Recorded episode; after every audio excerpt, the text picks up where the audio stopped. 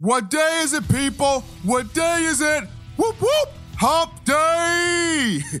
Now, at some point, I gotta feature some actual camel sounds on the show, but it is Wednesday, it is hump day. You're back, locked and loaded from the break on the newest heat, the latest heat. Best form of Alabama football news, notes, and information in the streets. This is, in my own words, the podcast yours truly, Stephen Smith of Touchdown Alabama Magazine.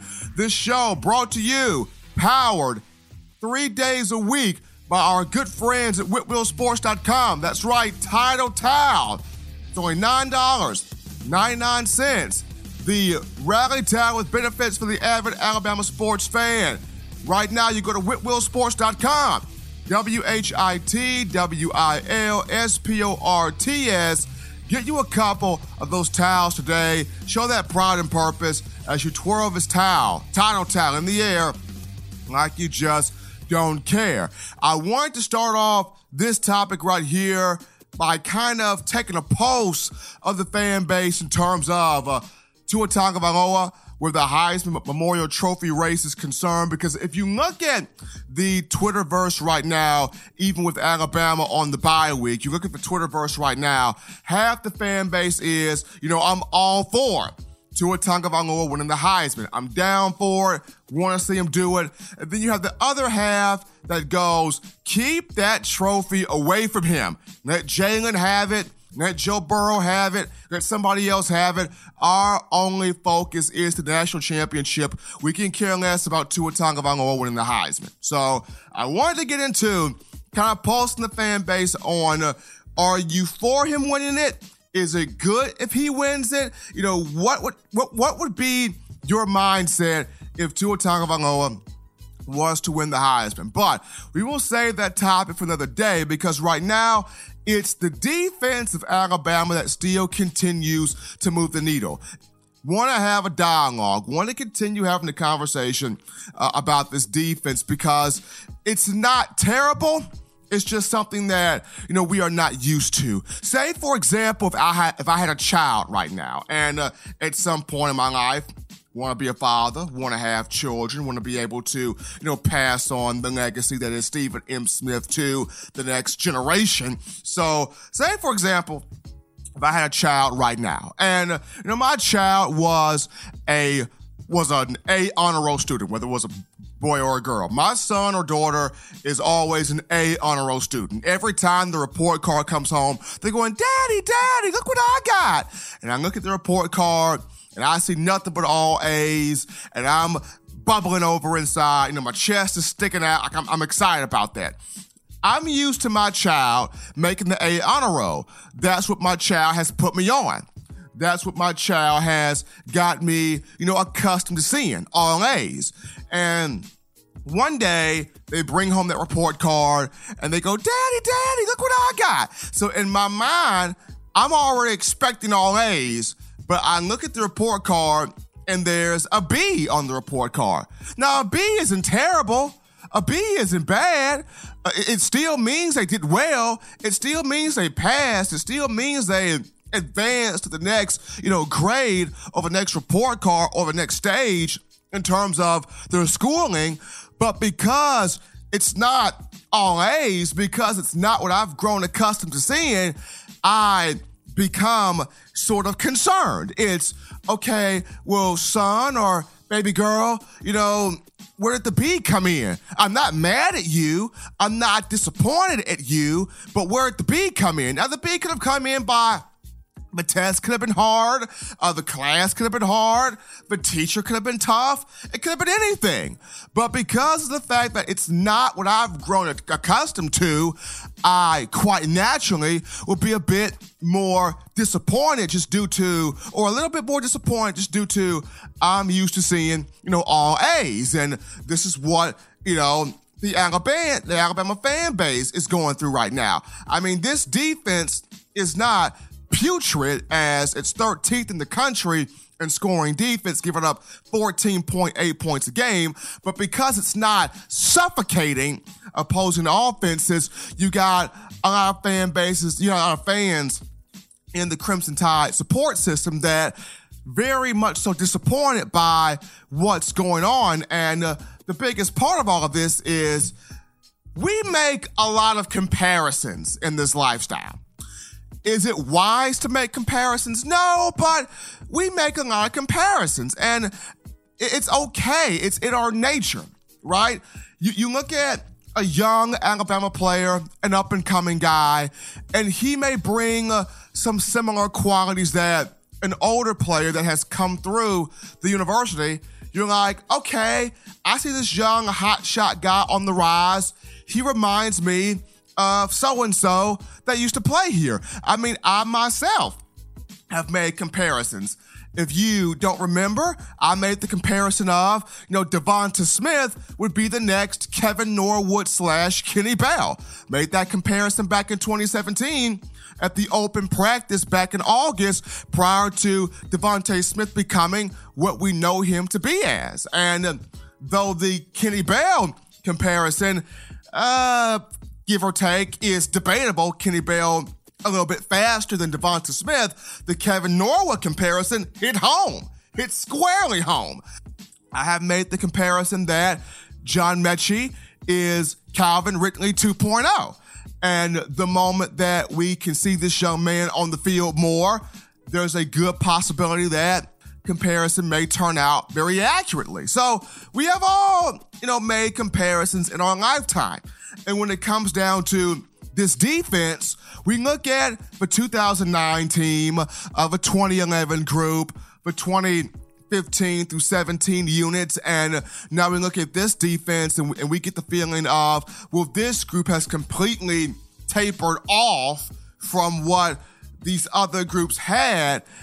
But there is one ingredient that the other defenses had, the other units, the other teams had under Saban that I don't think people have really, you know, touched in on. There's one ingredient know, there's one aspect that there was something that made those groups really stand out, really unique, truly special, truly um admirable that not a lot of national analysts, local guys, and fans have really, you know, dipped into. And that special ingredient is those players on those teams really policed those respective teams. You had some big bras. You had some OGs. You had some alpha voices. You had some guys that really been through some stuff. And when they spoke, everybody else shut up. Like nothing else mattered. When those guys opened up their mouths, it was the OG is talking, the pimp is talking, the real man is talking, big bruh that had been through some stuff is talking.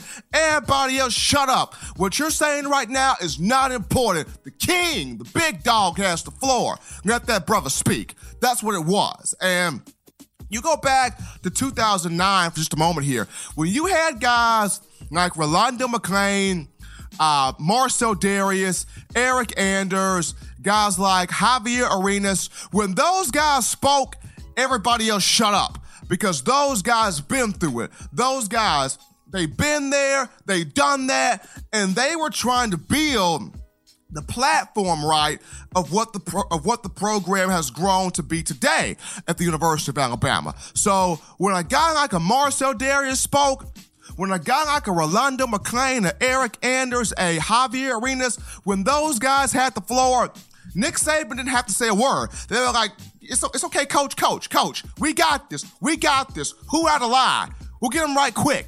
We're checking these egos at the door right now. Whoever is not following with the process, whomever is not rocking and rolling, whoever is not riding shotgun with what we gotta say, we're checking them egos right now. So you had those voices, you had those guys on the team that were feared, that were revered, that were the OGs in 09. Okay? It was those guys. And then you know, 2011, you had guys like Dre Kirkpatrick, Mark Barron, Dont'a Hightower, Courtney Upshaw, a couple of guys on the defensive line, but the guys I named were the main guys. I even go back to there was a story I remember.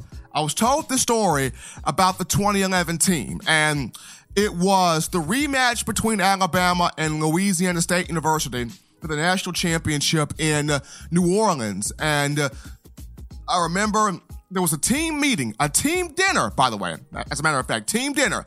And everybody on the team was kind of, you know, laughing, giggling, being all nonchalant, you know, just so happy to be, you know, in New Orleans. And I'm not sure if it was Dont'a Hightower or Courtney Upshaw. It was one of the two OGs. One of those two guys, they got up and they said, everybody shut up. Basically said, cut the crap. They said, shut up. They whooped us at home. We got beat nine to six. They out physicaled us. I don't want to hear another word. From here on out, it's business. No more laughing, no more talking. I want to crack some heads. Shut up. And the moment, whether it was Dont'a Hightower or Courtney Upshaw, the moment one of the big bras said this, one of the leaders, the voices said that, you could hear a pin drop. Everybody got quiet. You didn't hear another word. It was they ate, it was the team, finished the dinner, they ate the rest of the meal. Guys went through the team meetings. Everybody, it was serious face from then on out. Why? One of the voices, one of the OGs that been through it, that then earned his respect, said something, and everybody else shut up. You heard no more talking. You heard no more talking. And Alabama would go on to win, of course, the national championship, shutting out LSU 21 to nothing. You even look at the 2015 and 16 and 17 groups. You had veteran guys. You had them OGs. Whether it was Big A'Shawn Robinson, Big Jarran Reed, Reggie Ragland, Reuben Foster, Jonathan Allen, Tim Williams, Ryan Anderson, Dalvin Tomlinson, Deron, Daron Payne, you had OGs. Minkah Fitzpatrick, Tony Crazy Tony Brown, Ronnie Harrison. You had those guys. I mean, the 2015 team was so well policed to where they sent one of their own home. Tony Brown got sent home. It was, it was like, Coach Nick, you don't got to say nothing. We'll send Tony home. If Tony ain't finna straighten up and fly right, if Tony ain't getting down with the get down, We'll send Tony home. You don't got to worry about it, Coach Nick. Coach Nick, you don't got to lift the finger. We got this. We got it. And those guys police that team. They the ones that sent Tony Brown home. The OGs did it. Nick Saban said, oh, y'all want to send Tony home? Ball in y'all court then. Nick Saban, the coaching staff, didn't have to do a thing. And as great as uh, as great of a coach as Nick Saban is, right? And Nick Saban will go down as the greatest of all time. As great as the coordinators he had in Kirby Smart and, and Jeremy Pruitt, and both of those guys now head coaches at their respective programs. It was the players on those teams. It was the personalities on those teams. It was the OGs of those teams that policed those teams. Those players did not let small stuff get through. It, it was the fact that you weren't scared of Saban. You were afraid of A'Shawn Robinson. You weren't afraid of Saban. You were afraid of Jonathan Allen. You were afraid of of uh, Marcell Dareus. You were afraid of Rolando McClain. Anybody that carried themselves with some experience, with some moxie, with some I done been there, done that attitude, and they weren't taking no mess those were the ones that you were afraid of because you did not want to get in that film room or you did not want to get in that practice or you did not want to get to the team hangout and they found out you were the link that weren't doing your job. Oh, they came at you and they came at you hard. So for this team, the difference is who is the voice on this team? That's the question. Who are the OGs on this team? Who are the guys on this team that have been through, done, said, you know, some stuff, and that can get the attention of everybody? Who who are those guys? And uh, if I look at this team right now, I can probably maybe give two or three guys, two and maybe a possible one more. Anfernee Jennings, Xavier McKinney, and possibly Trevon Diggs. I mean, Raekwon Davis has potential, but if he was to open up his mouth and speak, I don't know if folks were to say, hey, shut up, big bro Raekwon talking. Chill. What you got to say, Raekwon? What we got to do? I don't know if he would fit that plateau right now. I don't know if Terrell Lewis would fit that plateau right now. He didn't been through some stuff. The missed 25 games to the injuries, but if Terrell Lewis was to open up his mouth and speak, how many guys in that room would shut up, pay attention, and get the gist and roll? Because right now, this team needs to have some alpha male OG guys that have been there, done that. They need some guys to step up and be them voices. Because that's the difference between this team and the teams of years past. Teams of years past had those guys that the moment they spoke, a switch was flipped. We about to get it going now. Because I don't want to sit there and let one of them old guys down. I don't want to sit there and be the link that everybody ha- everybody comes at because I was the one that let the team down. So, Alabama fans right now, who would you say are the voices? Who needs to become the voice? That's the big question over this bye week. Who would you say are the voices on this team and who needs to become the voice moving forward? I just think that's something that not a lot of people are hitting on right now. The difference between this team and teams of years past, those guys had some dogs, had some alpha voices, had some OGs that when they open up their mouth, nothing else matter. Big bruh is talking, big bruh speak. We got to hear some inspiration. We, we, we got to get going. So, who would be the voices on this year's team in terms of the defense? That's just my thought right there. We're going to go to a final break on this edition of In My Own Words, the podcast. As always, you download the Touchdown Alabama Magazine app. Do that today for your iPhone if you're rocking Team Apple, Google Play if you got the Android phone. As always, subscribe the TD, alabamamag.com for all the latest, and Touchdown Alabama Magazine on YouTube.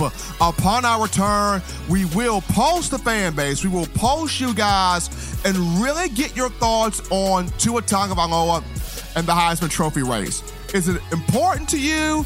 Is it not important to you? We'll touch it up on the other side of the break to tidy up some loose ends. Don't go anywhere, folks. You're listening In My Own Words.